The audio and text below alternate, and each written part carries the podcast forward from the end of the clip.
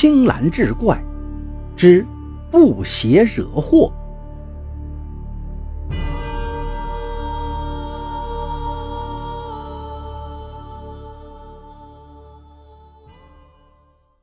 话说乐平县有一任县令，姓郝，人也确实不错，深受百姓爱戴。这一天，郝县令带着随从。骑着马到乡下巡视，正行走间，忽然看见有一位后生腾腾腾，大踏步的走在前头。可奇怪的是啊，他是光着脚走路，而手里却拿着一双布鞋。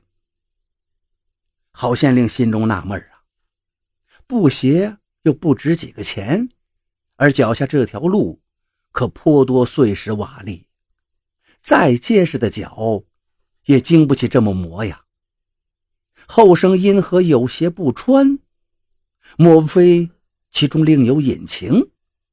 或者说，他是个疯子？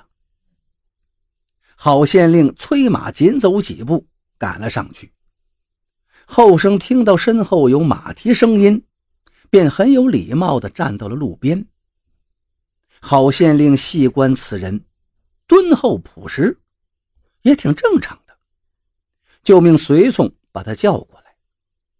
后生呢，还以为是自己挡了县太爷的道，慌忙跪到马前。小人不知老爷从此经过，未能及时让路，还请老爷恕罪。郝县令一摆手：“不是这个，老爷是奇怪你拿着鞋而赤脚走路，所谓何来呀？”听老爷这么一问呢，后生顿时就有些哽咽了。不瞒老爷，小的叫赵大，因为家贫，三十多岁尚未娶妻，只与七十多岁的老娘相依为命。老娘为我做一双鞋，足足要半年时日。他老眼昏花，看不准针眼儿，时常将自己的手指扎破，鲜血直流。做儿子的是看在眼中，疼在心头，故此小人视这双鞋比自己的性命还金贵，平常一直舍不得穿，只有在回家见母亲时才套一套脚，为的是让母亲看着高兴。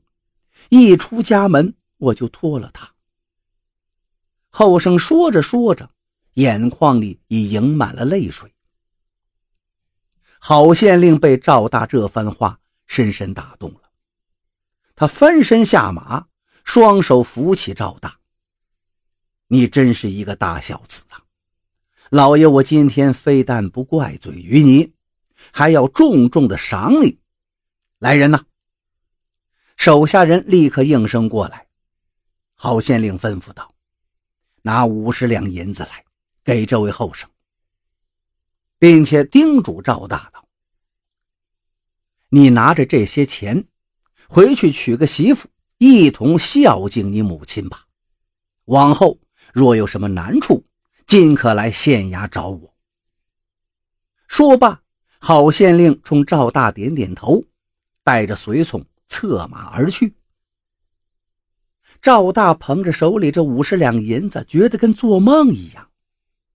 回到村里，把事情一讲，立刻就在四邻八乡传开了。村里有个二溜子王七，游手好闲，偷鸡摸狗。一听说赵大的这个事儿啊，非常眼红，就琢磨着怎么才能也撞上这种机会呢？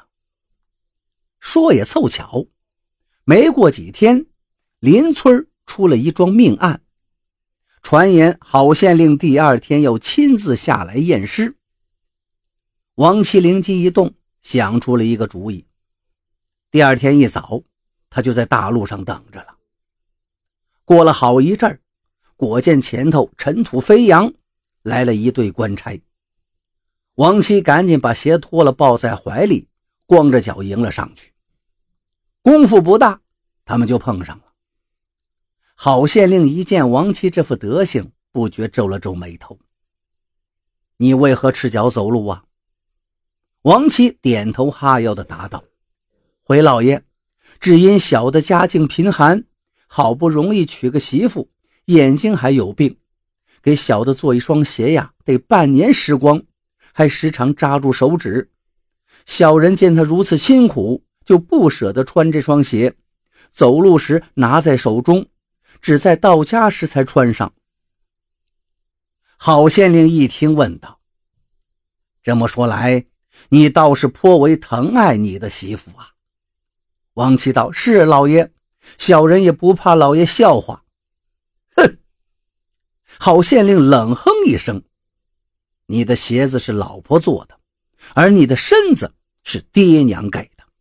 你只知怜惜老婆的辛苦，而故意糟蹋爹娘给你的身子，岂非不孝？来呀，给我重责二十大板！”原来呀，衙役中有不少人都认识这个二流子。刚才远远的看见王七之后，就报告给了郝县令，故此郝县令也趁着这个机会教训他了一顿。此刻，衙役们蜂拥而上，把王琦按倒在地，一顿暴揍之后，扬长而去。